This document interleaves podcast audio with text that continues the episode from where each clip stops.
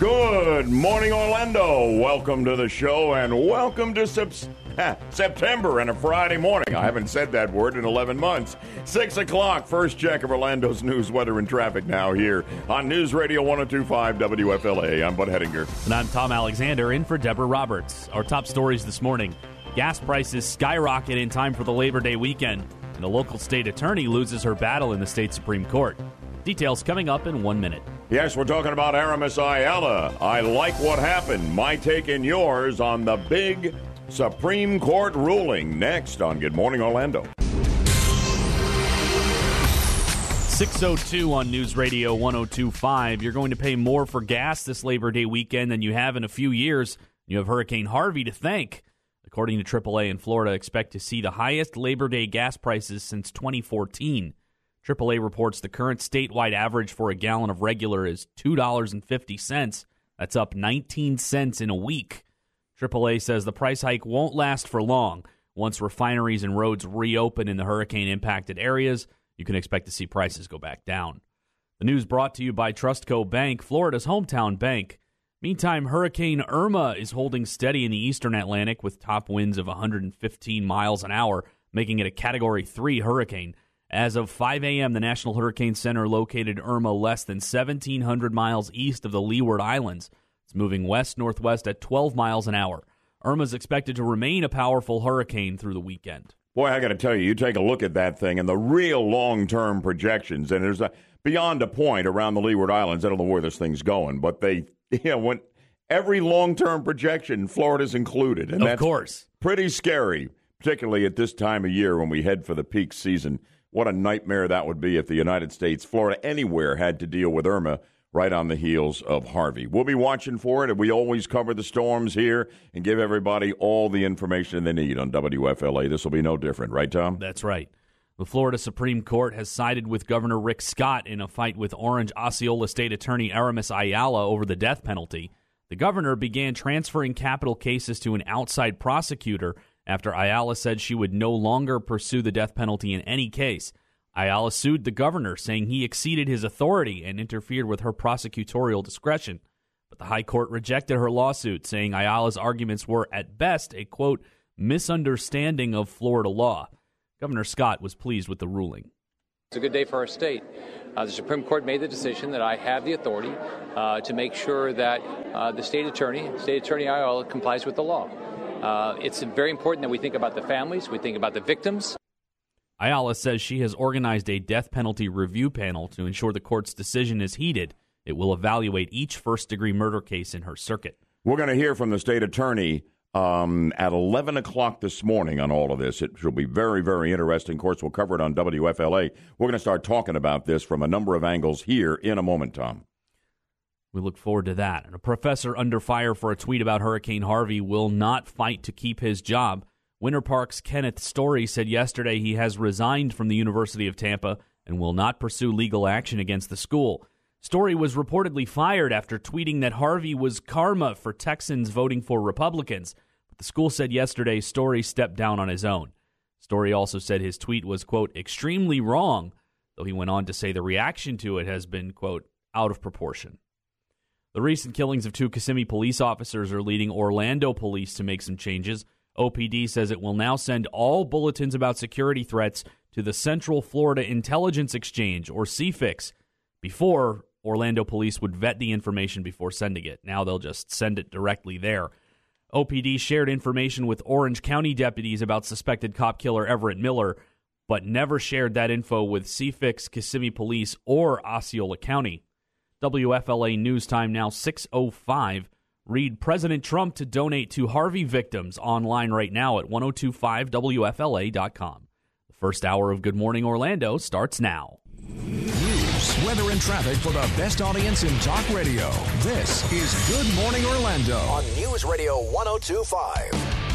Glad you're with us. Glad Tom's been with us all week and uh, handling the news chores so well. And Deborah Roberts' absent. She'll be back right after the Labor Day holiday from her vacation. Yaffee's in the control room, and we are ready to roll from the Front Gate Realty Studio. Visit LauraHasTheBuyers.com. I'm going to hit the break a little early here because I've got some more sound from Governor Rick Scott on this Supreme Court ruling here, the Florida Supreme Court slapping down State Attorney Aramis Ayala. I mean, boy, I got to tell you, it was a brutal, some say, ruling and a scathing indictment of her behavior relating to death penalty cases. We're going to talk a lot about this from a host of angles, and I'm definitely going to want to hear how you think in terms of this ruling. This was a very, very big deal. If you want to donate for Harvey relief, the Red Cross is uh, is is about as good as it gets in our opinion here at WFLA. Here's how you get with them to help out. Online redcross.org, on the phone 1-800 Red Cross, text Harvey to 90999. We'll get into the Ayala case here in a moment and the ruling by the Supreme Court. I think they got it right and I'll tell you why. We'll have that in Orlando's news, weather, and traffic in two minutes here on News Radio 1025 WFLA. I got to tell you, I'm not a lawyer, but I've reported on countless cases at all levels of the judicial system for years.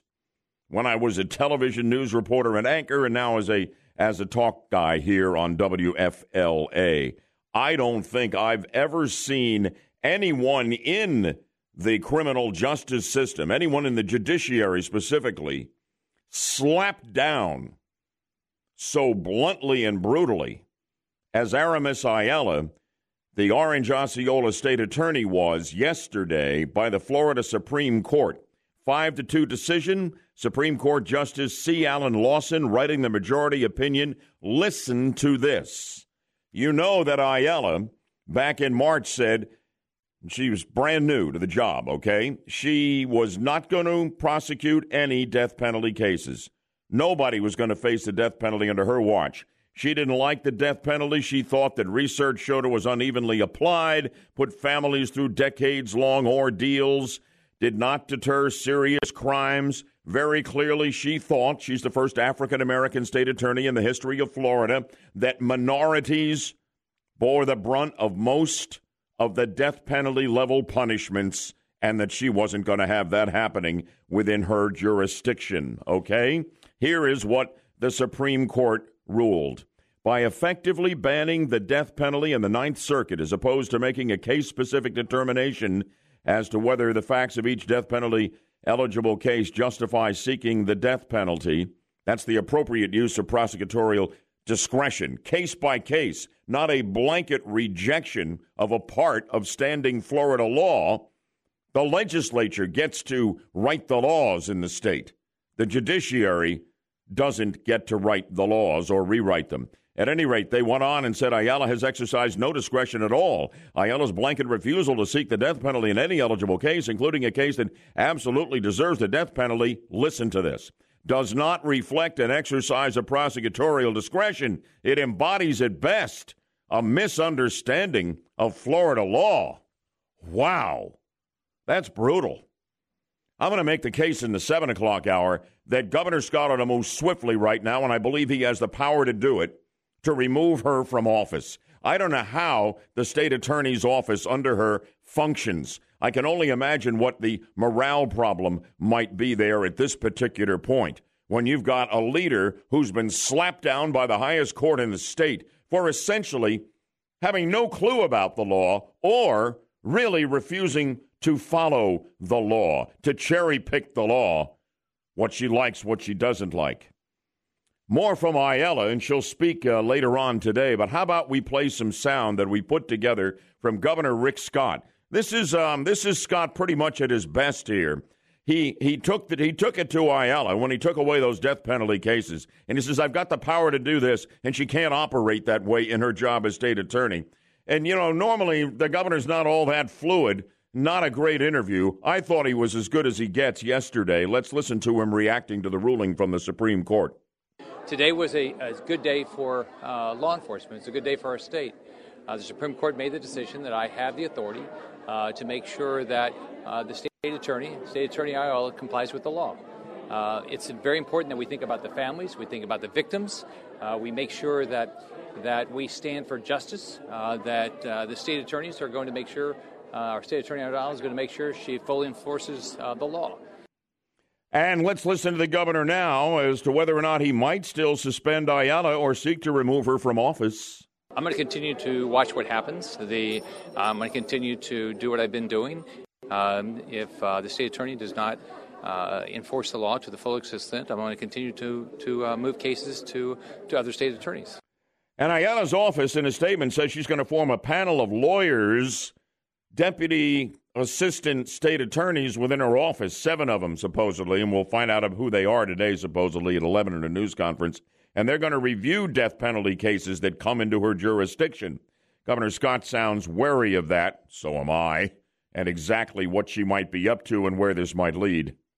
What I've heard is that she's going to have a panel. Uh, the key is going to be: is she going to make sure that there's justice? Is she going to is, is the is she going to enforce the law? In this panel, she's going to have to prove, uh, because she hasn't in the past, she's going to have to prove that she's going to enforce the law to the full extent. Um, you know, the if you're a state attorney, the expectation are is you look to see what uh, a uh, the accused should be charged with, and so that's what my expectation is going to be. Governor Rick Scott. Now, remember, Ayala's campaign was financed largely by left wing billionaire and anti death penalty nut job George Soros, threw over a million dollars at a state attorney's race. Okay? And, um, and she wound up winning it. She said nothing about whether she would prosecute death penalty cases or not during the campaign. Apparently, no reporter asked her, which I just can't believe, but apparently it's so.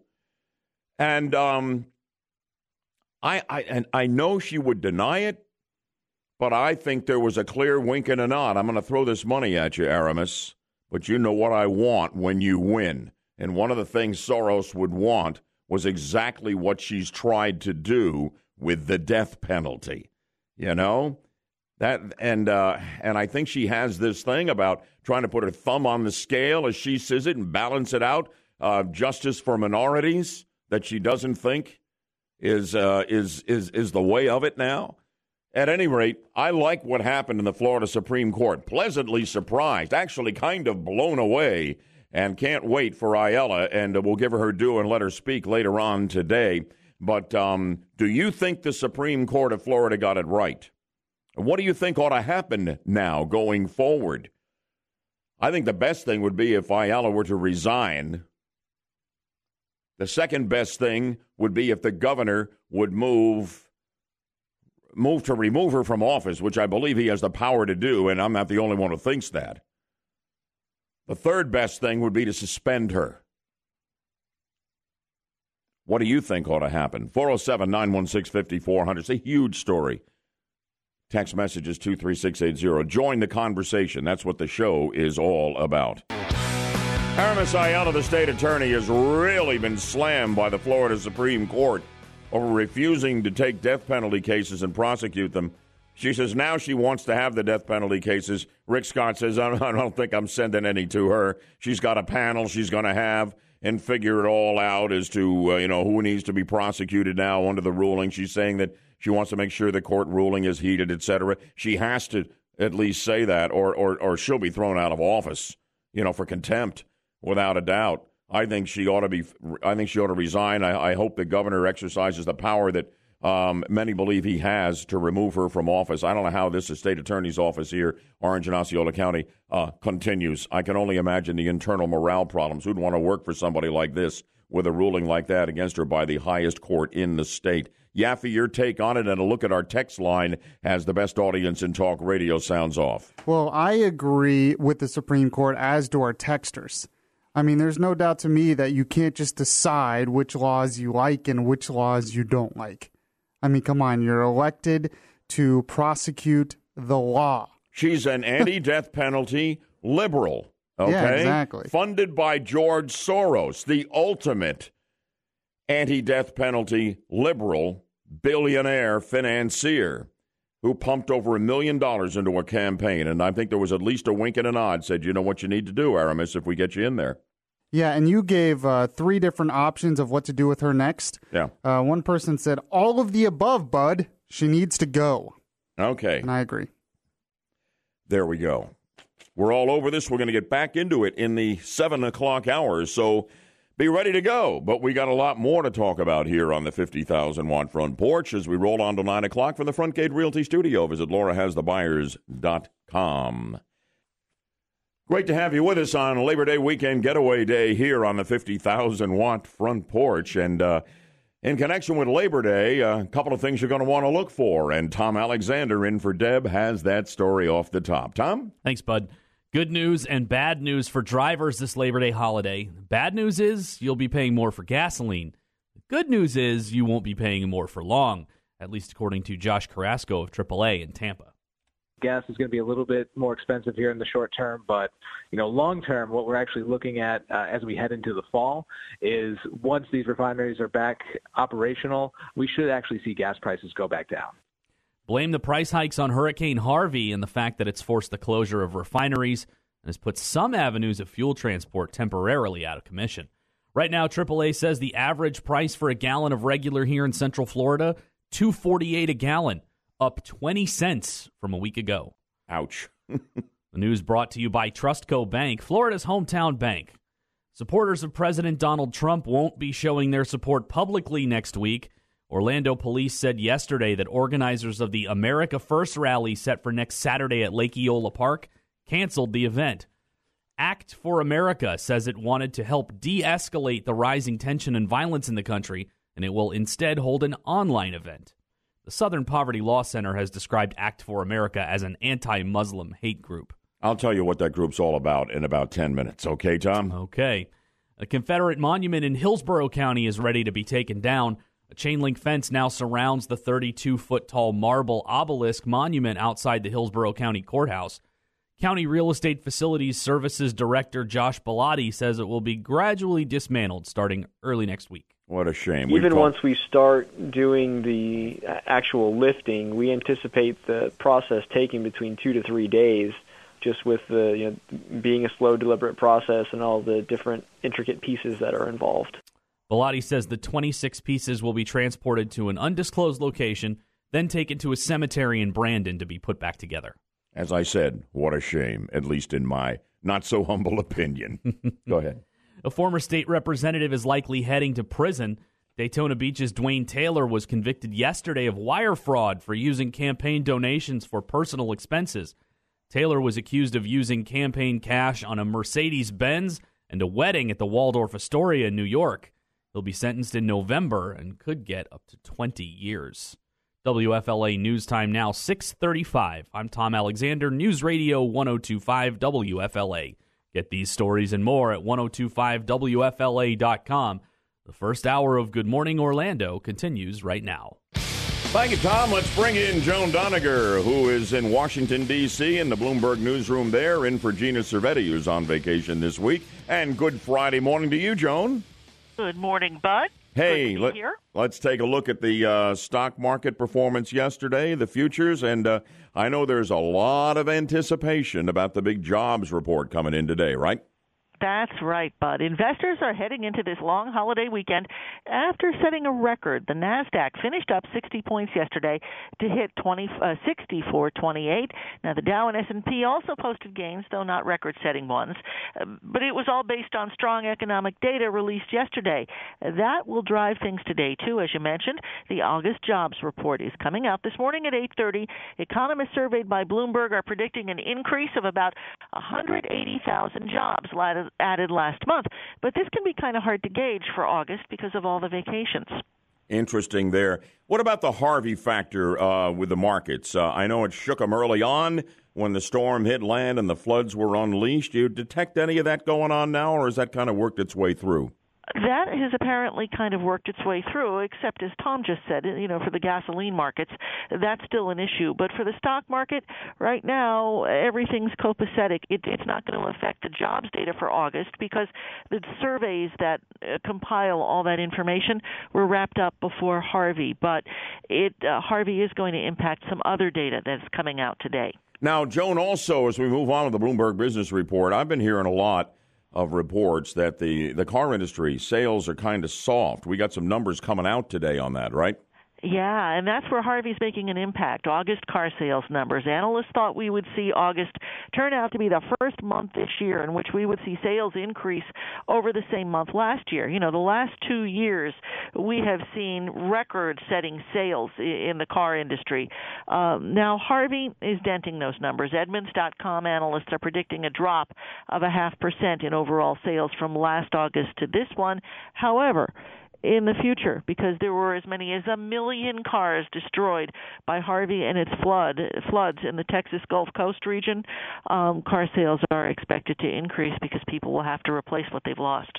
And it's interesting, Joan. Um, Bloomberg has a take on this um, situation with President Trump and the DACA program, the so-called Dreamer program, um, and uh, it's believed that he's going to end it. And and these young people who were brought into the country um, by their illegal alien parents, you know, and they had no control over the situation because they were so young, are ultimately going to have to leave the country. There's some big time corporate pushback against doing that, right? Yes, there is. There's as many as uh, there are as many as 800,000 people who are affected by this, and business leaders are telling President Trump they want this program kept. Uh, that program allows renewable two-year work permits, and it protects these uh, children of undocumented immigrants brought to the U.S. Uh, from deportation. Now, executives from 350 companies, some of them are universities, a lot of them are businesses, and a lot of them are tech companies, have signed a public letter that urges President Trump not to end the program. Among those who've signed some big names, too, the CEOs of Amazon, Microsoft, Facebook, and Apple. All right, and before you go, and by the way, the president may actually uh, make his decision today. We'll be watching very, very closely for it, and I know you That's will at right. Bloomberg as well. That's I, right. I just, while you were talking, I have to be honest, I had a great big gulp of coffee to really get Oh, me going go. here this morning. Uh-huh. Listen up. If you've been drinking coffee this morning or about to, gang, you listen to Joan. She's got a story that apparently, for coffee drinkers, just may give them a gigantic caffeine headache. What's up? Yeah, that this not exactly appetizing at this hour of the morning either. There is a fungal disease and bugs that are hurting the coffee harvest in southeastern Brazil. Citigroup says about a third of the Arabica coffee farms in that country's largest growing region, region could be affected. Uh, the coffee production in Brazil could drop 10% this year, and that's not limited to Brazil either. The problem's hitting Guatemala, Peru, and Honduras. The only good news, the infestations may not have a very big impact on prices.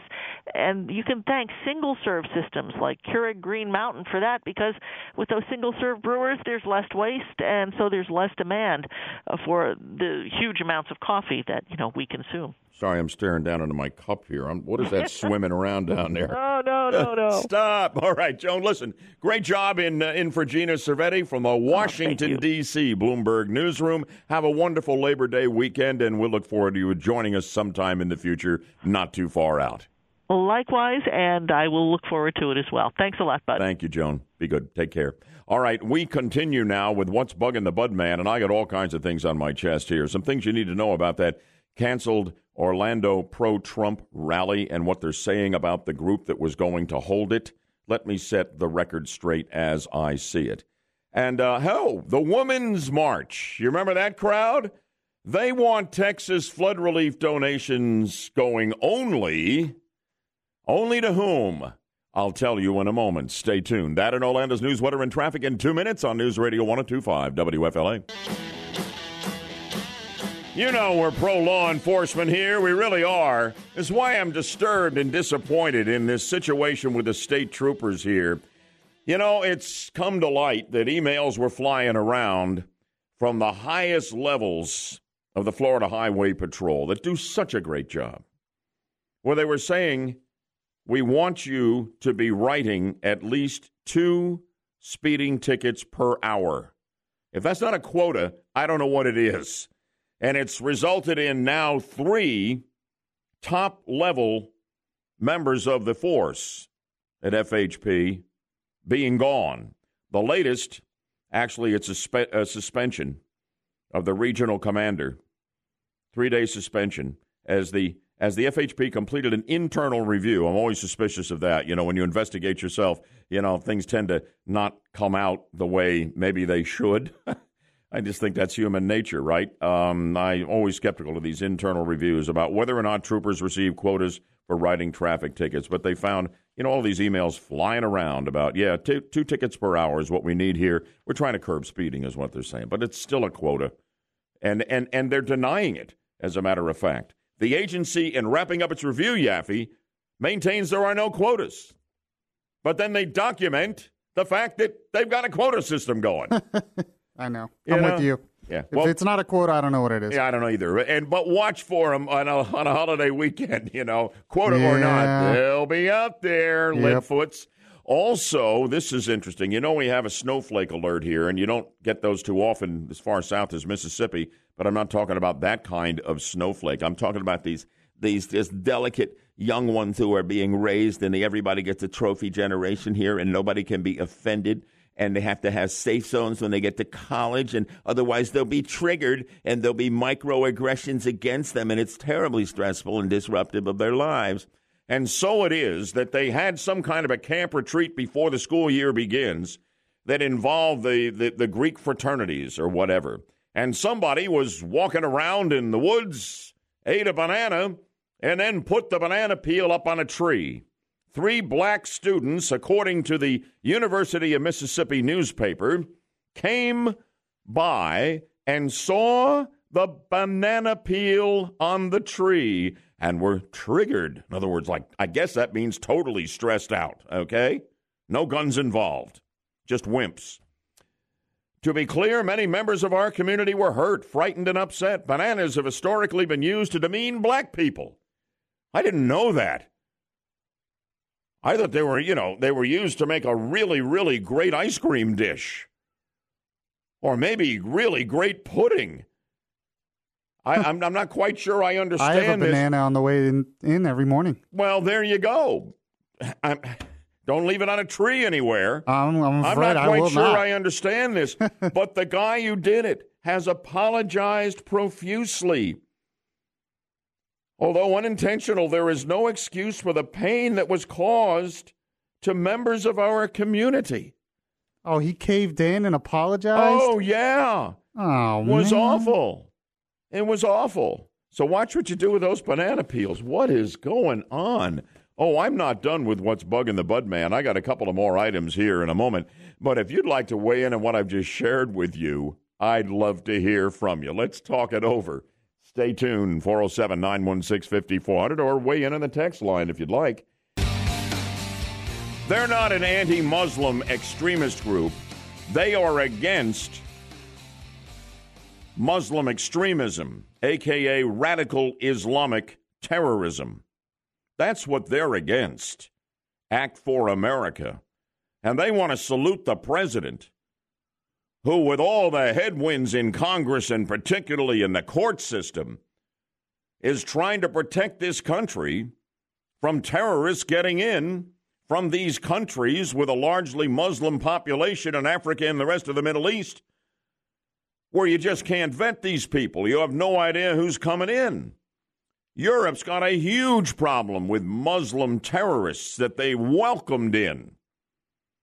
And the president wants extreme vetting, and he's absolutely right. And they want this group, Act for America, to support what the president is doing. They're not anti Muslim, as the Southern Poverty Law Center would have you believe. They are anti radical Muslim anti radical Islamic terrorist. And all Americans should be radical Islamic, should be anti radical Islamic terrorism. Act for America doesn't think all Muslims are evil in this country and looking for the next opportunity to blow something up or someone up or themselves up. They want what the president wants and what any patriotic American should want. They want this country safe from radical Islamic terrorism, the scourge of the earth in freedom loving countries. So that's what's going on there. You know, but I have to say, Yaffee, in the current climate, now I hate to say this because they've been intimidated into not holding this rally because they don't want to get blamed for, you know, the uprising that will occur, you know, as the Antifa, the left will show up and trigger something. So it's not happening. But they're being miscast. They're not anti Muslim. They are anti radical Muslim, anti radical Islamic terrorism. You know, it kind of reminds me of how uh, we're miscast on illegal immigration. We're against illegal immigration, and they say we're against all immigration, or they say we're against Hispanics. Right. And then we have to remind them, no, we're just against illegal immigration. Exactly. It's the They- same thing here. They want to blur the line. Finally, what's bugging the Bud Man here this morning? Are you ready? Remember the Women's March right after Trump was elected in Washington, D.C.? I don't know what they were marching for exactly, but they hate Trump. Right? You I remember think them? that I think that's what they were marching for. Their hatred for Trump, honestly. Can you believe this? The Women's March has sent out a tweet with recommendations for how people can help the victims of Hurricane Harvey in Texas. But apparently, they're only interested in helping non whites. The tweet here's a list of organizations working to keep immigrant, black Latinos, and other communities safe from Hurricane Harvey. How to donate money and other aid to communities of color in Houston. They don't like the Red Cross. They think they have a sketchy background in how donations are used after natural disasters and that minorities don't get their fair share. Really? Really? We're going to play the race card when it comes to flood relief? Really? Is that what they're all about, Yaffee? Yeah, this is not very uniting. Not not at all. Plus, plus, I have never heard. I've never heard of the Red Cross. I mean, I know people have problems with the Red Cross, but in terms of being against minorities, that, that's a new one to me. I don't know. I don't know. I mean, you know, I'm. I don't know. What do we do? I mean, do we do we do we turn it into the Black Cross or the Brown Cross? Will that work better? Is that what we need to do? God forbid it's a White Cross. Red Cross pro Indian, right? Oh, let me get into the Redskin controversy. Oh my God, don't take me there. anyway, this is making me a little crazy. How about we do something else? How about we do a little news? And we will hear in just a moment. Tom Alexander is in for Deb this morning and has been all week long, doing a great job in her stead. She'll be back next week from vacation. Reporting on sky uh, gas prices skyrocketing here. If you haven't noticed it yet, I saw 249 all over the place coming in, the highest in a long time, and local firefighters saving a newborn's life. We have two more hours to go for the Front Gate Realty Studio on Labor Day weekend getaway day here on WFLA. Visit laurahasthebuyers.com. We're glad you're with us. Good morning at 6:59.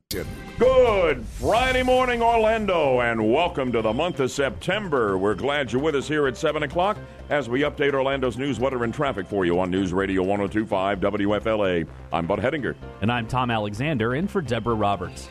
Our top stories this morning gas prices skyrocket for Labor Day weekend. Local firefighters save a newborn's life. We'll have details coming up in one minute. The Florida Supreme Court slams State Attorney Ayala.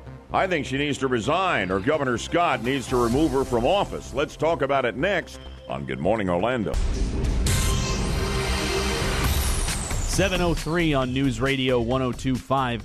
The impact from Hurricane Harvey is being felt all the way to the gas pumps. That's the news from AAA spokesman Josh Carrasco in Tampa. We would definitely expect gas prices to probably go up between five and ten cents. Uh, motorists should expect to pay the highest Labor Day gas prices since 2014. Harvey has forced refineries offline, including the largest refinery in the U.S. The storm has also caused other disruptions, but the good news is it shouldn't last long. Once more roads clear, existing stocks of gas can get rolling, and that will start driving the price back down. And when the situation improves in Texas, it's going to get good for the rest of us here. Yaffee was just telling me they did a side by side comparison on Fox and Friends this morning of the floodwaters a couple of days ago, the floodwaters now, and there was a dramatic difference, and it was all to the good. They got a long way to go, but at least the trend has started to getting beyond this thing. Well, it helps now that the rain has moved out of there and it's not You adding to the problem. Mm-hmm. The news brought to you by Trustco Bank, Florida's hometown bank. A local mom is grateful, and Orlando firefighters are extremely proud after quick thinking and teamwork saved a newborn's life. The mom brought her baby to Fire Station 1 late Wednesday night when he stopped breathing. Lieutenant Tim Capps says the crew of 17 firefighters jumped in to perform CPR, and the baby started to breathe again. He was brought to the hospital, and Capps says the incident reminded him of why they do what they do and why they have to be good at it. Our firefighters are just terrific, and it's amazing all the things that they do beyond the core mission, and that's just the best story. It's great, and and the visual of all seventeen of them jumping in to work on this baby and make sure that he survived is just precious life saved, and uh, God bless them all for that effort. Wow, True, Ooh, give me goosebumps. True heroes. Hurricane Irma is holding steady in the eastern Atlantic with top winds of 115 miles an hour, making it a Category 3 hurricane. As of 5 o'clock Eastern Time, the National Hurricane Center located Irma less than 1,700 miles east of the Leeward Islands. It's moving west northwest at 12 miles an hour. Irma is expected to remain a powerful hurricane throughout the weekend. Officials at South Florida Museum are blaming internal problems for the death of Snooty the manatee. He and other manatees swam through an unsecured panel into another tank where Snooty became trapped and drowned. Museum CEO Brynne Anne Besio says employees knew there was a problem with the panel a week before Snooty died. Due to breakdowns in record keeping, communication, follow through, and reporting, some action was taken, but no action culminated in actual repair. On behalf of the museum, I apologize. Snooty was the oldest manatee living in captivity. He died in July, one day after his 69th birthday. It was heartbreaking. It really was. I mean, that's just an icon. Absolutely. Snooty, you know? I mean, I remember going to visit him as a little kid. Well, there you go. Yeah. Yeah, just a sad ending, you know? Really and sad. Um, wow. Hmm. WFLA News Time now 706. Read about a Democrat moving to stop President Trump profiting from the Secret Service right now at 1025WFLA.com. The second hour of Good Morning Orlando starts right now. News, weather, and traffic for the best audience in talk radio. This is Good Morning Orlando. On News Radio 1025. We're going to get right back into that incredible Florida Supreme Court ruling that I think was right on the nose, and I was so pleasantly surprised that they struck down State Attorney Aramis Ayala, who refuses to prosecute death penalty cases, with an absolutely scathing majority opinion. I'll give you a few of the core highlights here in a moment. We'll hear the governor's reaction, um, and we're going to hear from Aramis Ayala with a news conference at 11 o'clock this morning about what she hopes to do from here on out. She says she will heed the Supreme Court ruling. She doggone well better. Um, I still think that um, she needs to go. I think she needs to resign. I think it would be the best for all concerned, but I don't think she will. I think the uh, governor needs to move to remove her from office for simply not doing the job she's charged with doing. There have been efforts in the legislature, you know, to uh, set up an impeachment process, but I don't believe that that has actually come to fruition. This would have to be done by executive uh, fiat by the governor, and I really think it's appropriate. I, I just don't think that that office can function going forward. I think it hasn't functioned well because of all of this. And um, anyway, law enforcement is thrilled with this ruling. I'm thrilled with this ruling. The Supreme Court, in my opinion, got it right. Let's talk about it together, shall we? 407 916 5400 if you've got an opinion on what went down yesterday. Huge story. 407 916 5400, text line 23680. We'll dive in on it and uh, we'll do that right after I update Orlando's news, weather, and traffic for you. And that I'll do in two minutes on News Radio 1025 WFLA.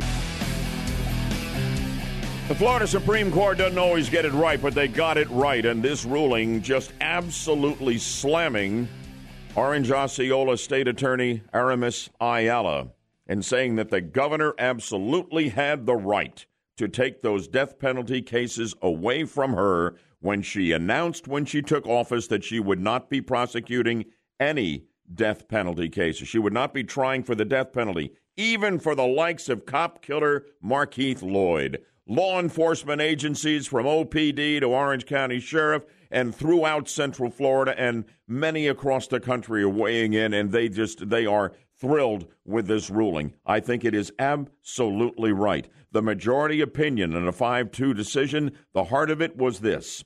Ayala's blanket refusal to seek the death penalty in any eligible case does not reflect an exercise of prosecutorial discretion, which is what she claims she has.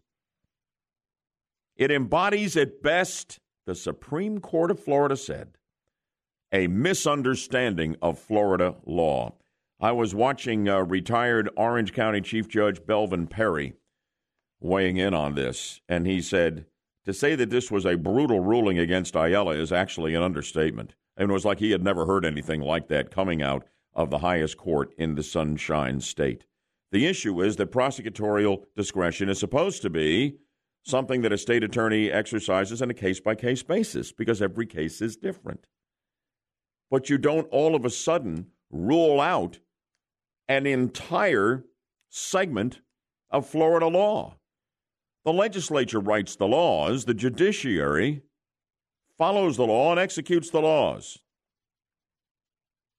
and sees to it that justice is appropriately done. Wow. I mean, she essentially abolished the death penalty for her part of Florida. She doesn't get to do that. The legislature gets to do that. The governor, many legal experts say, has the power to remove her from office. I think he needs to do it. Belvin Perry was saying he can't imagine what a huge morale problem they probably have had and definitely will have now moving forward in the uh, the state attorney's office under the leadership of Aramis Ayala. Reminder: She never said anything that she would not go for the death penalty when it was appropriate. When she was campaigning for this office, she was heavily funded by left wing anti death penalty billionaire George Soros and um, threw in over a million dollars into this little race here. And she wound up winning it. And she deceived the public. She should have been forthcoming. I, they, they tell me no reporter asked about the death penalty. I find that hard to believe, but I guess it's true. But um, She needs to go. Belvin Perry says he can't imagine what a morale problem they have there. How's the office going to function? Knowing that they are led by somebody that the highest court in the state said essentially either has no clue about Florida law or has chosen to operate outside it knowingly. She needs to resign. She has a news conference today at 11 that would be the thing to do. I'm not holding my breath. But the governor needs to move to remove her from office.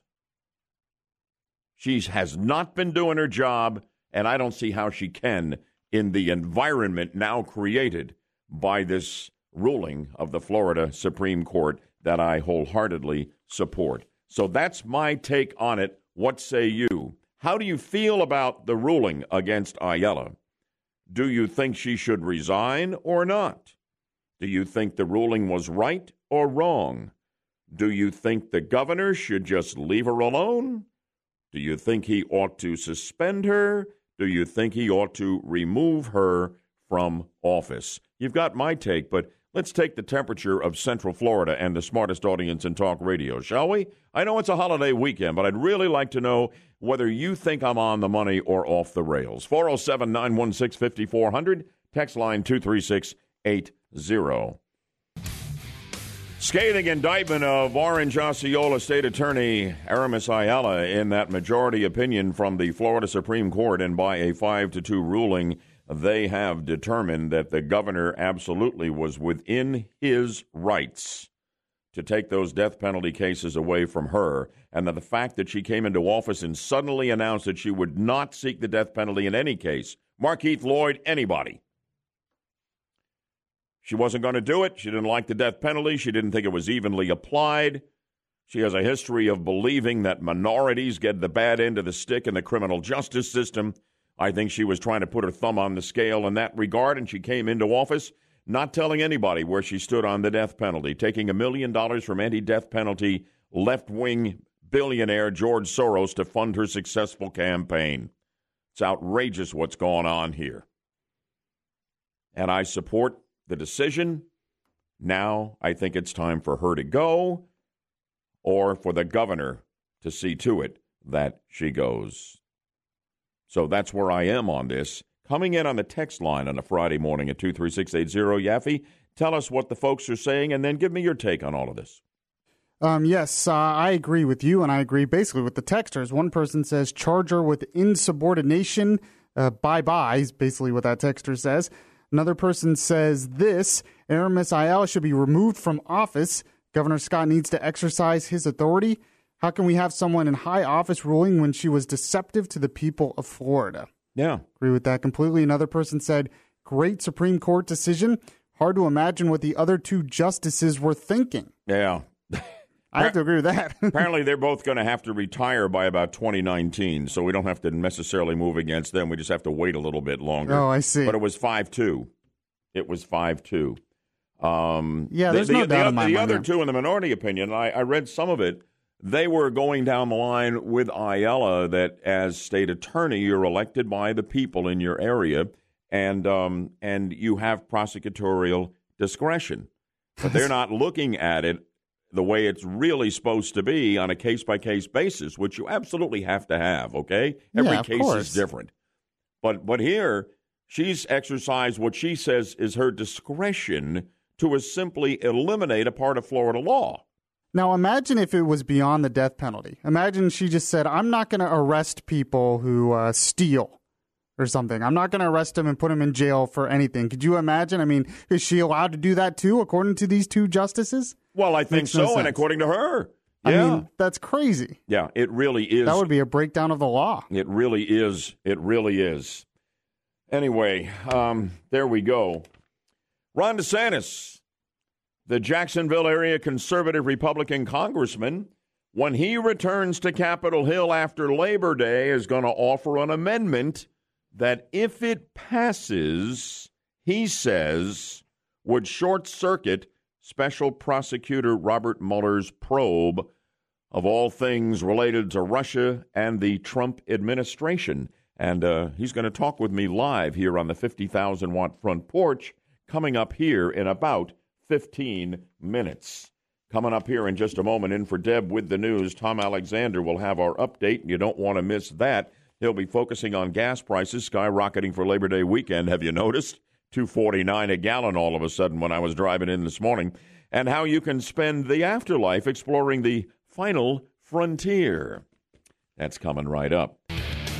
Tom Alexander bringing us the news. Deborah Roberts wrapping up her vacation. She'll be back right after Labor Day. Uh, what kind of money did you pay for gas? You filled up yesterday, right, buddy? Right. I filled up after I left here yesterday morning. I uh, paid around two thirty seven, uh, but on the way in today, I saw two forty seven, two forty eight. You know, dime or so overnight.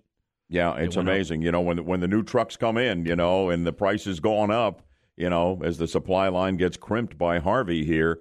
I saw 249 at a bunch of stations. And honest to goodness, I think I was buying gas for 210, 215 a gallon about three weeks ago. It's been a big jump. And we get these kind of spikes, but hopefully not for long. What can you tell us on that score, Tom? Well, Harvey impacted refineries in Texas and Louisiana, which is why you're paying more at the pump right now. Uh, in fact, gas has gone up. The average here in Central Florida has gone up 20 cents in the last week. According to Josh Carrasco with AAA in Florida, those prices may go up even more as we head into the Labor Day weekend. we generally get a lot of our supply from the Gulf Coast region. Um, but so that's kind of the reason that we're seeing gas prices rise like we have in the last couple of days. Carrasco says you can expect to pay the highest Labor Day gas prices since 2014. But he adds that once the refineries and roads reopen in the Gulf Coast area, prices should go back down. The news brought to you now by Trustco Bank, Florida's hometown bank. A Russian company is giving people the chance to spend eternity where no one has gone before. Well, Siberia? I think that's where no one comes back. it's actually launching frozen dead people into space after they're cryogenically preserved. According to the Mirror, the Russian firm KrioRus has about 54 people and 21 animals from all around the world in their labs. Another 200 are signed up for this service. The aim is to preserve the bodies immediately after they pass away before they launch them into the atmosphere. Well, you know, I remember that. Didn't this all start with Gene Roddenberry? His ashes went Star into Trek? space on one on a satellite or something. or one of these deep space probes. Yeah, that's it. Or yeah. just keeps right on going, you know. exactly. In search of the final frontier. wow. Okay, that's the Ruskies version of it, huh? Yeah, and people signed up. They wear a special wrist device that signals the company once they die, so that they can get to you quick enough to preserve you before you take your final journey. oh man. Okay. Wow. yeah. Speaking of space, today is Force Friday 2, which is where toy companies release all the new merchandise from the next Star Wars movie. A lot of retailers held special events at midnight uh, with giveaways, and people got the chance to get their hands on all the new stuff. What do they call this? Force Friday. Got it. Okay. Lego has a new Star Wars toy. It is the largest and most expensive set it has ever produced. It's a new collector edition of the Millennium Falcon from Star Wars. It has more than 7,500 pieces and measures almost three feet long and two feet wide. Guess how much this is going to cost? I can't even imagine. 7,500 pieces, a hundred bucks. 800 bucks. Oh, come on. $800 for a Lego set. Most Wow. expensive Legos ever had. The next Star Wars movie, The Last Jedi, opens in December. Mm-mm-mm. Buy that for your kids, 800 bucks, and you know what you get? You get an opportunity to step on those 7,500 pieces all over the house. They'll be in your bed everywhere you look, you know? Death by a thousand stubbed toes. You ain't a kidding. Good stuff, Tom. Thanks, bud. Tom uh, Alexander in for Deb, and um, he'll be with us, of course, top and bottom of the hour, as he has been all week long, and watching for whatever news might break. So we got you covered here in the 50,000 watt front porch. Up in a moment, I'm going to be talking live with Florida Congressman, conservative Republican out of Jacksonville, Ron DeSantis. We've had him on the show before. I'm very interested in this amendment that he will propose when Congress reconvenes after Labor Day that he says is aimed at severely curtailing special counsel Robert Mueller's investigation into the Trump campaign's ties to Russia. Congressman DeSantis on the 50,000 watt front porch in a moment. Stay with us on that. We'll have that, and Orlando's news, weather, and traffic will be updated, of course, in two minutes on News Radio 1025 WFLA. Very happy and very pleased to welcome back to uh, Good Morning Orlando in the 50,000 watt front porch. Florida District 6 Congressman, conservative Republican Ron DeSantis out of the Jacksonville area. Congressman, nice to have you here, and good morning to you. Good morning to you. I was watching you on Fox, and I said we got to get him on the 50,000 watt front porch on WFLA to talk about this amendment that you'll be introducing, apparently, um, to really put a crimp into special counsel Robert Mueller's investigation into the Trump campaign's ties with Russia. Tell us about it. Well, what we don't want to be doing in Congress is to be funding any type of fishing expeditions. And the Deputy Attorney General who appointed Mueller was on TV a couple weeks ago and he said, look, the DOJ does not do fishing expeditions. The problem with that is that the order that he wrote to appoint Mueller in the first place virtually invites a fishing expedition because there's no substantive limitations on either the scope or the duration of the investigation. In fact, Rosenstein uh, identified as the basis for the investigation Comey's testimony in March of this year, talking about a counterintelligence investigation into Russia's activity, but not a criminal investigation, which is what Department of Justice regulations call for. So I think Rosenstein bungled this from the beginning. There's a lot of focus on Mueller. What's Mueller going to do? In my judgment, Mueller is basically fungible because anyone you put in that special counsel's position given the appointing order that Rosenstein issued with no limits, they are invited to conduct a fishing expedition. And so, what I'm trying to do is say, let's not do a fishing expedition. Focus on this matter of was there criminal activity between any part of the campaign and Russia government? Yes or no? And put up or shut up. And if you haven't been able to do that by next spring, that will be almost two years of investigating between the Comey investigation and then when Mueller was superimposed on that in May. And um, that I think is responsible. What's not responsible is just have an investigation that is totally amorphous, open ended, where show me the man and I'll try to find you a crime. So you have an end date in your amendment for the funding of the uh, uh, Mueller probe, right? That's right. So it'll basically be six months from enacted. So that's probably going to be about April 1st and Comey started the investigation in 2016. So that'll bring us all the way to the summer, the spring of 2018. And if there hasn't even been a crime identified, much less enough evidence to implicate somebody, then I think it's better that we move on with the American people's business. There are a lot of amendments on both sides uh, focused on the uh, Mueller probe. A lot of Democrats are, are pushing some amendments that, if passed, would protect Mueller probe and, and let it go on in perpetuity, it seems to me. What kind of support do you believe your amendment will generate? Well, I think that I've gotten a lot of support from uh, the grassroots and from from Republican voters in particular. Um, how members of Congress view it, I think we'll get a lot of Republican support. But the, the in Washington, Mueller and this Russia thing is the media's baby. I mean, they love this thing. They want it to go on for as long as possible. So it's going to be viewed very negatively inside Washington by the Washington Post, the New York Times, you know, the, the legacy media outlets. Obviously, right. all the Democrats will oppose it. So for, for Republican members, um, you know, they're going to be pressured to say, no, no, just let this go on and on.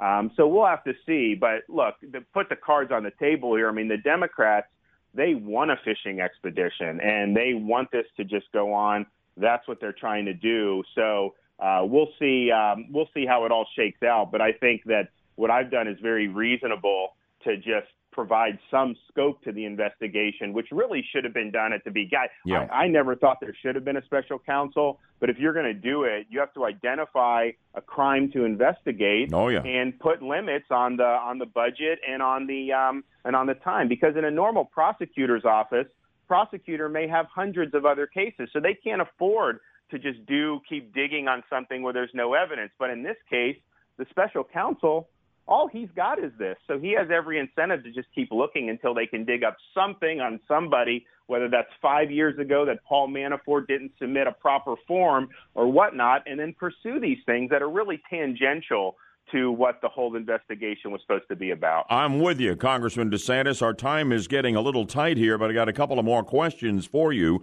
Would you advise President Trump to fire Mueller or not? I would advise him not to fire Mueller, uh, just because I think it would create a political firestorm. I think he absolutely has the authority to do it, but I think the way you rein in Mueller is by Congress putting the pressure on. Um, and what we can do is, if my amendment passed, obviously that would provide limits. But if we can get a good vote in the House, and that could potentially, we can then go to Rosenstein, the deputy AG, and say, hey, you didn't do this right. You need to reissue the order in a limited way. And if he does that, then that could solve a lot of our problems. Also, what is your assessment of uh, President Trump's leadership uh, in, with Harvey and, and the flood disaster? I think it may be his finest hour. It, it, it's like he's using his CEO skills. Here's a massive problem. Let's put a team together and tackle it. I like what I see. How do you see it?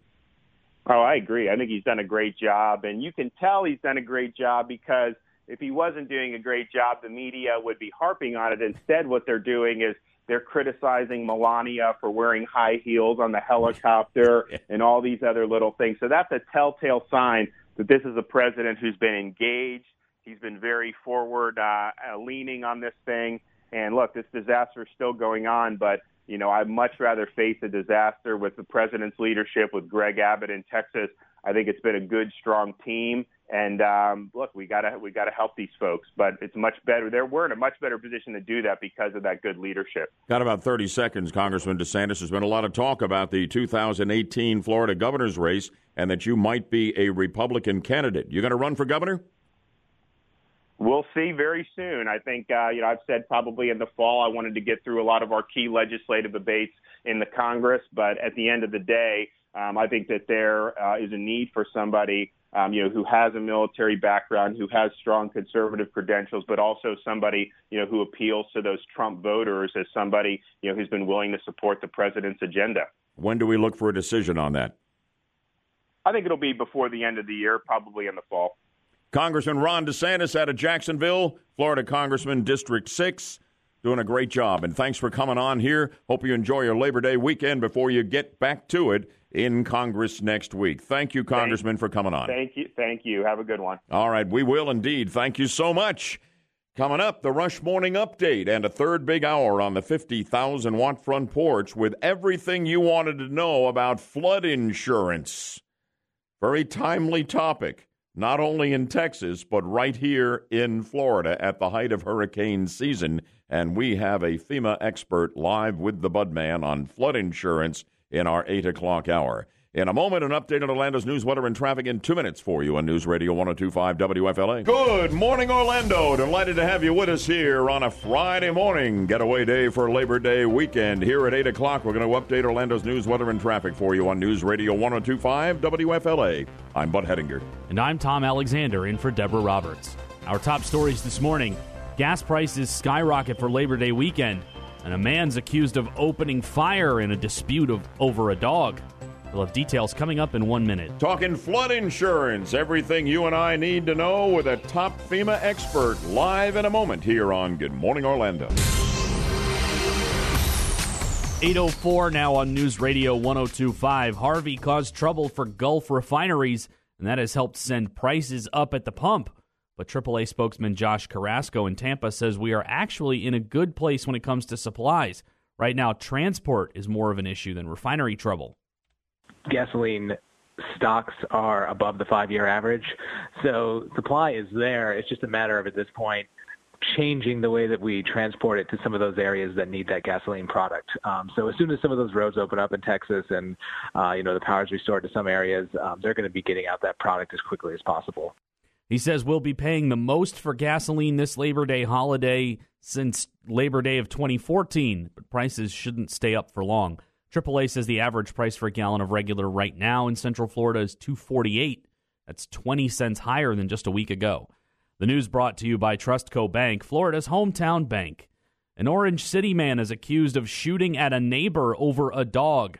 Robert Mosher says he grabbed his gun when he heard what he told police was a crazy or drunk woman banging on his door and ringing his bell.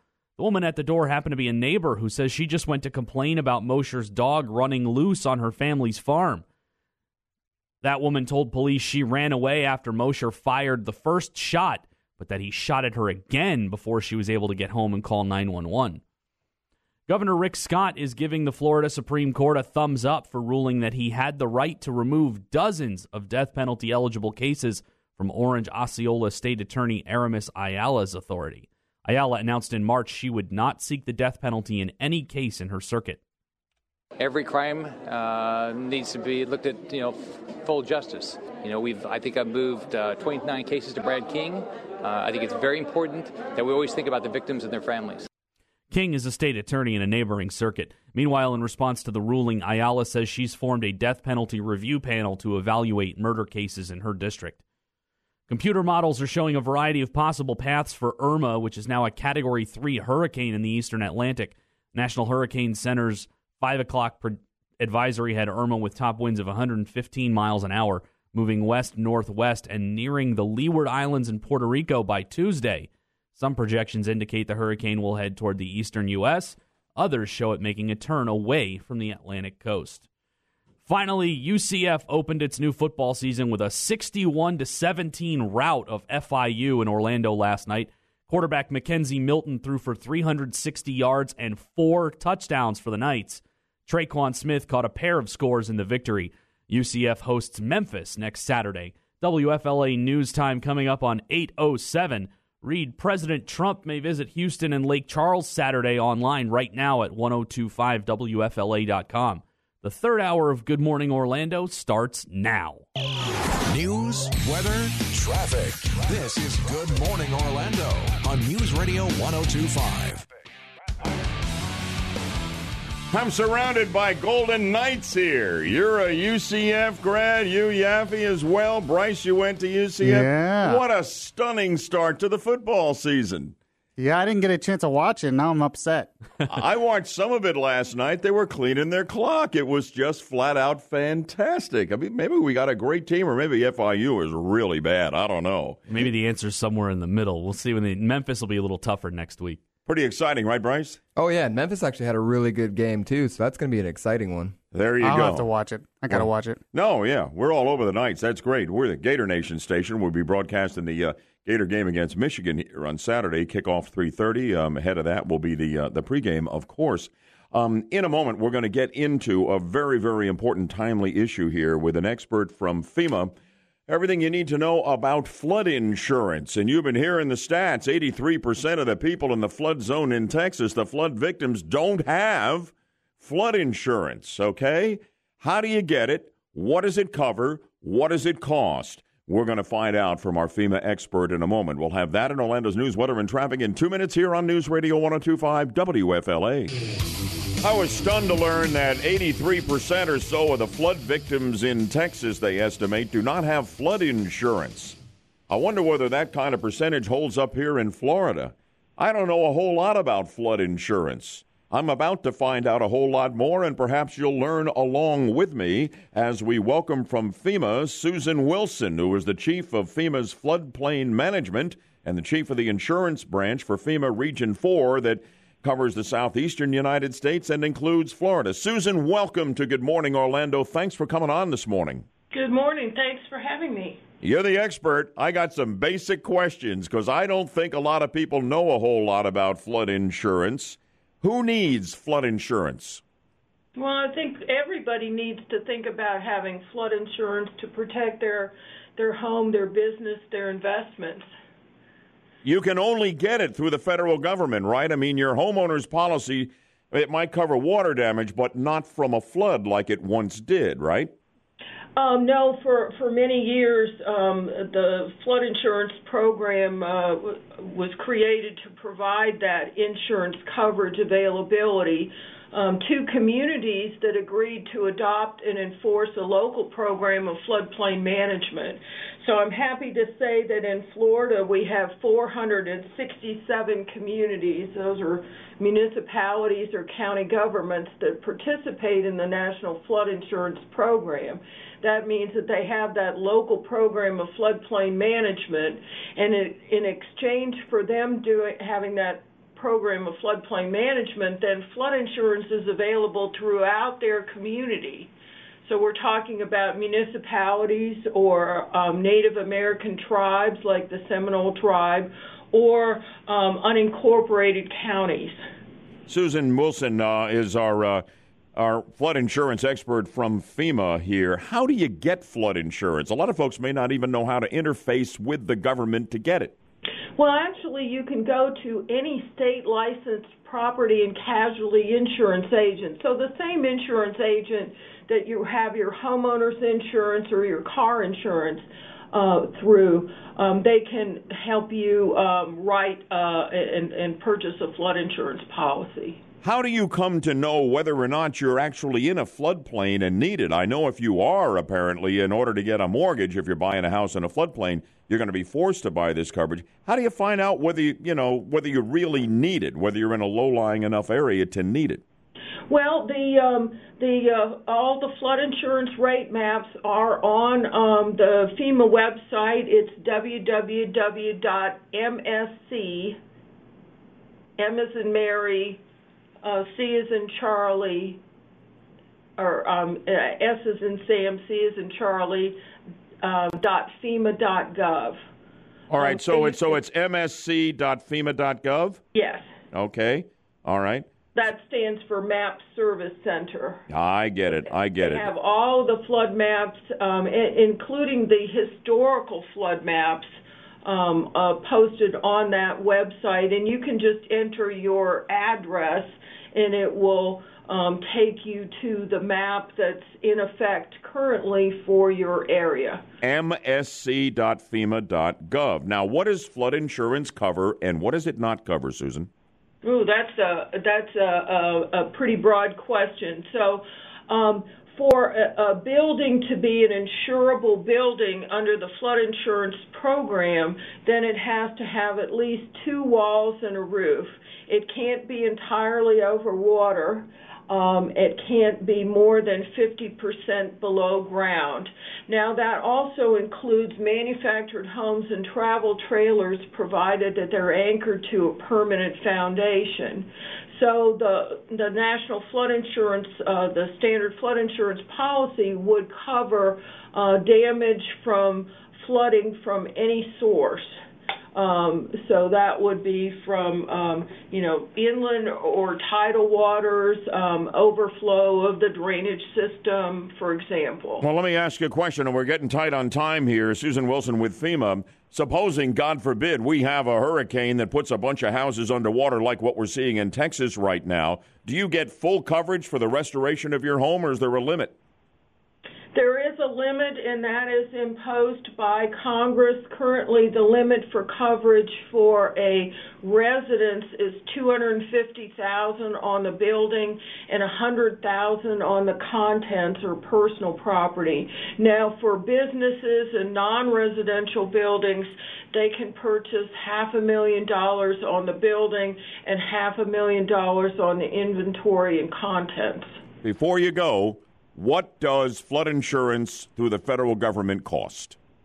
Well, that is a, a, another difficult question to answer because it is rated based on the very specific information about that building. For the average homeowner, am I right? Six or seven hundred dollars or so. I, am seeing some numbers like that. What, Currently, about seven hundred dollars. But the the thing I want everybody to to uh, think about is that um, everybody is at risk of flooding. It, it's it's really a degree of risk. So we don't want people just thinking, well, I'm I'm in the uh, or I'm outside of the special flood hazard area, so I I don't need it. Um, um, you know, we're seeing on the TV a lot of information um, about um, property owners in Texas that didn't purchase flood insurance. They thought they were safe um, everyone is at risk of flooding. Before you go, Susan, if people have questions of FEMA about getting flood insurance, do they go to that same website that you gave us before on the maps? There's a lot of information on the website. There's also a good site um, called uh, floodsmart.gov. Floodsmart.gov. And well, that will wrap it up. And I thank you for your time and your expertise. Susan Wilson with FEMA. She's the Chief of Floodplain Management and the chief of the insurance branch, Region 4. That's the southeastern U.S., including Florida. Susan, thank you. Have a wonderful Labor Day weekend. Thanks for being with us this morning. Thank you. Okay, good deal. More coming up here in a moment um, on Good Morning Orlando. Oh, not so fast, Harriet Tubman. You might not wind up blowing Andy Jackson off the $20 bill after all. Stay tuned. That and Orlando's news, weather, and traffic in two minutes on News Radio 1025 WFLA.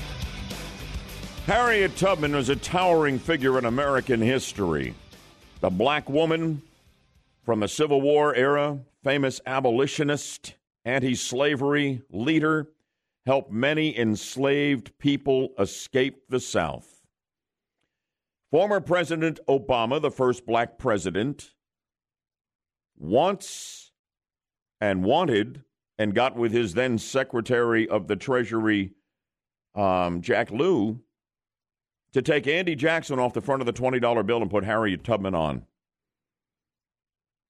Well, now he's not president anymore, and Donald Trump is. He has said some nice things about Harriet Tubman that she is fantastic, but putting her on the $20 bill would be an example of pure political correctness, and it absolutely is. So, yesterday on CNBC, current Treasury Secretary in the Trump administration, Steve Mnuchin, was asked about this. And Mnuchin said, It's not something I am focused on at the moment. And he refused to commit to carrying forward with putting Harriet Tubman on the front of the $20 bill. The plan was to banish Andy Jackson to some corner of the back of a 20. Okay? Well, guess what? Trump loves Jackson. He loves Andy Jackson. He fancies himself as cut in the mold of Andy Jackson, the populist president. He has a portrait of Jackson in the Oval Office for crying out loud. I don't think this is going to happen, nor do I think it should happen. Oh, Budman, you're biased, you're prejudiced, you're racist, son of a gun, you. No. Harriet Tubman doesn't meet the standard for being on the money. Okay? You get on our money by being an iconic founding father, and there are no more of those around that I'm aware of these days. That would be Ben Franklin on the $100 bill. That would be Alexander Hamilton on the $10 bill. Or you need to be a dead president. George Washington, Abe Lincoln, U.S. Grant, that's how you get on the money. You got to be a dead former president. Barack Obama, when he dies, will wind up on the money because he's the first black president. If Hillary had won the presidency, she would wind up on the money when she died because she would have been the first female president. And I would totally understand that. But if you're not a dead president or an iconic founding father, you don't get on the money. That's the standard that keeps Harriet Tubman off the 20 if President Trump does what he says he will do. Well, he hasn't exactly said it, but he's making a lot of noise like he's not going to be going for this. And I think Mnuchin is in lockstep with him on that, and that's what you got in the interview yesterday. Hey, it's Free Movie Friday. Thanks to Atom Tickets. They want to give you a chance at free movie tickets for the Labor Day weekend. You got to love this. Check out the Atom Tickets app where you can browse movie titles, buy tickets, invite friends, pre order concessions, all from your phone. Skip the lines at the theater. If you download the Atom Ticket app right now, they're giving new users five bucks off their first movie with a promo code Radio VIP. Text record R E C O R D to Atom One A T O M One or two eight six six one now for your chance to win and enjoy the movies courtesy of the Atom Tickets app. It is terrific. Boy, I got to tell you, it's a rude awakening when I get up and drive to work and check out the prices at the gas stations, Tom. And there's a lot of that going around, isn't there? There sure is, Bud. And I have good news and bad news for drivers this Labor Day weekend. Bad news, you're going to be paying more for gas. The good news is it won't be like that for very long. The price hikes are due to Hurricane Harvey forcing refineries to close and making it tough to transport gas to where it needs to go prices should drop as those refineries and closed, closed roads reopen. Right now, AAA says the average price for a gallon of regular here in Central Florida, 248 a gallon. That's 20 cents higher than this time last week. I saw 249 at a whole bunch of stations coming in this morning, and you were seeing something similar, right? And it spiked very quickly. Yeah, it seemed to have gone up about a dime overnight. Yep. What else you got? The news brought to you by Trustco Bank, Florida's hometown bank. But robots have handle a lot of things right this day and age: manufacturing, entertainment, just about everything in between. Yeah, they're going to be hosting talk shows before you know it. I was just about to say that. That's what's coming. I'm not liking that. I'll be okay, but for you guys coming up, you're going to be you're going to be going head to head with the robots, Yaffee. You better Yeah, be how- good, man. How do I compete with the robot? Uh, you can handle it. Bring your A game as you always do. anyway, go ahead. Well, now you can add funeral services to the list of things robots can do. A Japanese robot named Pepper is available for hire as a Buddhist priest for funerals. According to the Guardian, the robot's code let it lets it chant sutras in a computerized voice while tapping a drum, offering a low cost cost alternative to a human priest. right now in Japan, the average cost of a funeral is about twenty six thousand dollars. Human priests run about twenty two hundred dollars of that, but you can get Pepper for only four hundred and fifty bucks. Done. Wait a minute. Mm, you Deal. die in Japan, it's 26 grand for a funeral? Yes, yes. Apparently the a- and that's the average. So some are higher. Wow. No wonder people live so long in Japan and can't afford to die.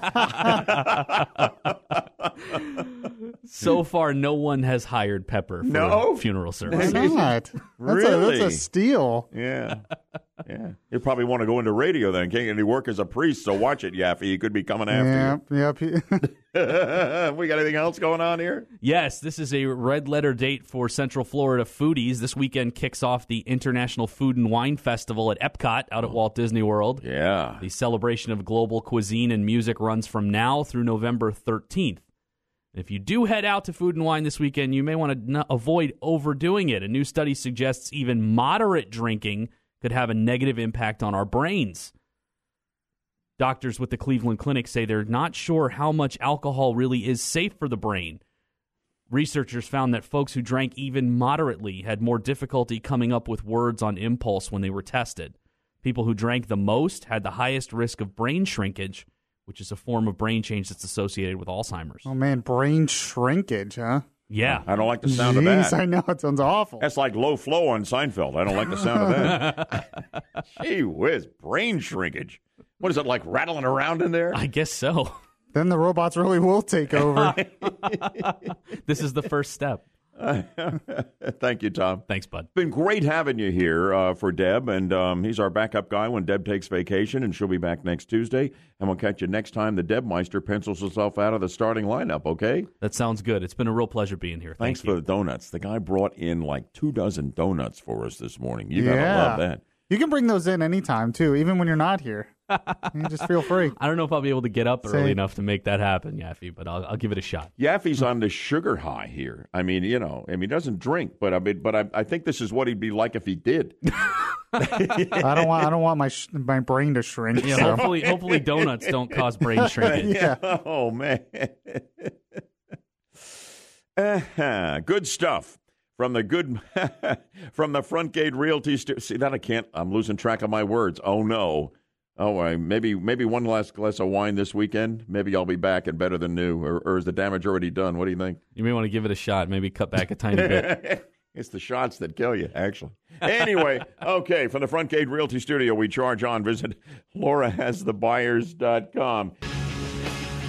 The Daily Sound Judgment Game. We plunked it right down in our final half hour before the big Labor Day weekend, and the prize couldn't be more appropriate. Bryce, tell us about it. That's right. If you're going out for the Labor Day, you're going to need a hotel stay, and you can win one at Red Roof Inn or Red Roof Inn Plus of your choice anywhere in the country. Call 1 800 Red Roof or go to redroof.com to book your stay. All right, we're not going to put you up for two weeks, but we are going to put you up for a one night stay, you and your family, at the Red Roof Inn of your choice. Okay, so that's the deal. Phone lines are jammed if somebody gets a wrong answer, and that could happen here. We'll open up a line for you to win at 407 916 5400. So here we go. Out in Los Angeles, La La Land, the land of the lefties, of course, another American icon and tradition has been erased. I want you to listen to some sound from the LA City Commission yesterday, then use your sound judgment to tell me what they have just voted to do. We have history behind us, and we will no longer stand for revisionist thinking, celebrating someone who was responsible for setting in motion the greatest genocide known in world history. What has Los Angeles just decided to do? That's our sound judgment question. If you've been catching the news, you should know. Line one, you got the first shot. Go ahead, line one. Nope, gone. Open line 407 916 5400 has been all over the news. What has Los Angeles just decided to do? Erasing another American icon and tradition. It doesn't involve statues, but it's related to that. Let's go to line two. What has LA just decided to do? Are these phones working, guys? 407 916 5400. I need to put another quarter in or something? line three, go ahead. Yeah, they're going to erase Lincoln from the five spot. No, nope, nope, nope. 407 916 5400. Let's go to line four. Line four, what have they decided to do in LA? They voted to get rid of Columbus Day. Yes, they did. You know what they're going to call it now? You don't have to know this to win the prize. You know what they've renamed it in Los Angeles? Indigenous People Day, I think. And Indigenous Americans Day or Indigenous Peoples Day. You actually may be right on that. But Indigenous, no more Columbus Day out in L.A. Um, that movement is starting to spread across the country, and we'll continue to watch it. Congratulations on being our Sound Judgment winner. Thanks. Appreciate it. Yeah, well, listen, we appreciate you as well. What's your first name? Ken, Ken, where are you calling in from, buddy? Uh, Winter Springs. Okay, excellent. Uh, you got a hotel stay on us, and uh, you're going to work it out with Bryce off air in just a moment, okay? All right. Thanks a lot. Have a nice Labor Day weekend, Ken. You got good plans? Uh, yeah, we're headed down to uh, Marco Island. Going to be with the family for uh, the whole weekend. gorgeous down there, Southwest Florida. Drive safely and have the time of your life. Yeah, I already got gas. Man, you got gas. Good deal. I'm, I'm telling you, that could become an issue. You're going to pay for it, but at least it looks like you're going to be able to have enough. Thank you, Ken, Yeah. and enjoy your holiday, okay? All right. Yeah, thanks. All right, good deal. Don't go away. You and Bryce will have the conversation, and we will get you that prize. As we continue from the Front Gate Realty Studio, as Laura has visit laurahasthebuyers.com. If you listened to my interview in the last half hour, the last hour, with the expert from FEMA, did you wonder, as I did, why the sound on her end sounded so hollow. I, I told the guys, I said, it sounds like she's talking to me from inside a 55 gallon drum. I found out exactly what was going on there, and it's an interesting story. And then we need to get into something Yaffee told me. And it had me laughing through the last break. We'll get into this in a moment. Don't go away. Well, you can go away if you want. I mean, you know, we're all about freedom. We're freedom loving Americans on WFLA. But we encourage you to stay with us, and we think you will be well rewarded. So, on flood insurance, either was very, very informative, the interview that we had with uh, top FEMA official Susan Wilson. But I asked the guys in the control room, why was the sound so hollow, like she was talking to me from inside a barrel?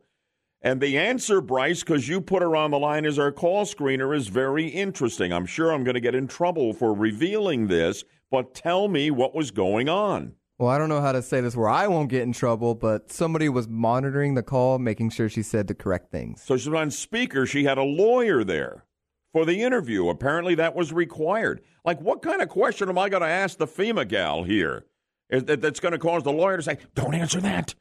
Don't answer that. Hang up. Hang up. That's what we pictured him like pointing sternly at her in the background. I mean, really? Don't you do it. All we wanted to know was something about flood insurance. what in the world? This is not an adversarial interview. My God, how paranoid are they? You told me I should not reveal that on the air. Yeah, of course or not. No. what would happen to me? Well, you don't want to get you don't want to get put in a FEMA camp. But I don't even know about FEMA camps. What is this? I went to summer camp. no, no, this is not this is not good time fun. FEMA concentration camps. Yeah. Uh huh. They're gonna all put it. They're gonna put us all in So what happens? You go to a FEMA concentration Is this camp. real, Yaffee? there's and- a there's a Wikipedia page on it. FEMA camps conspiracy theory. Yeah. Yeah, says- and, and you go to what? What does it say? Because I what I am fearing is if you go to a FEMA camp, one calamity after another befalls you. No, no, no. Apparently, you go. It's a concentration camp that they say FEMA is planning to imprison U.S. citizens in concentration camps. This is typically described as following the imposition of martial law in the United States after a major disaster or crisis. In some versions of the theory, only suspected dissidents will be imprisoned. Oh, I had I had a friend text me over the weekend and was like, "What is this about FEMA camps?" I've heard this for years. It's something that comes up every time there's some natural disaster dealing with FEMA. This theory goes around. It's just crazy. Yeah. Gas prices are crazy too. Are we getting anything in the text line about what people are seeing as the price for a regular gallon of gas? I mean, I saw two forty nine overnight this morning. It spiked. I think I was buying gas for about two ten three weeks ago. It keeps going up every single day or every time the next truck comes in. What are you seeing, Bryce? I see that somebody from Ocoee texted in and said 269. Wow. Of course, it'll take a lot longer for it to go down. So it's gone up this quickly, and Now we're not talking about months. the bloodsuckers at the uh, at the um, airport gas stations that get all the car rental folks. that's like five dollars a gallon, probably. That's probably a hundred bucks a throw now, but that's Oviedo. Ocoee. Oh, Ocoee, Ocoee. Yeah. Not only that, but we know, we know this is going to go up even more. I mean, it's going to be a while. Just like Yeah. Katrina, it was up really fast and it came down real slow, like Yaffee was saying. Yeah, it always comes down slow. yeah, yeah, that's part of the game. Yeah. Well, listen, I hope you guys have a great Labor Day weekend. We've got special programming on Monday morning, and uh, we'll enjoy a three day weekend here, and we'll have the Debmeister back doing the news on Tuesday morning. Uh, with our take and yours on the hottest topics in talk radio. The president's going down to Texas, down to Houston again tomorrow, so we'll be watching for that. Great football coming up. Congratulations to the Knights winning their opener 61-17 over FIU out at Spectrum Stadium last night. And we have the Gators playing Michigan tomorrow. Big national game. Kickoff at 3:30 and our pregame ahead of that. Join us here on WFLA and we got the Seminoles playing number 1 ranked Alabama. What a college football weekend. Enjoy yourself whatever you're doing. And uh, thanks for being with us here this morning. Thanks. God bless you. And God bless America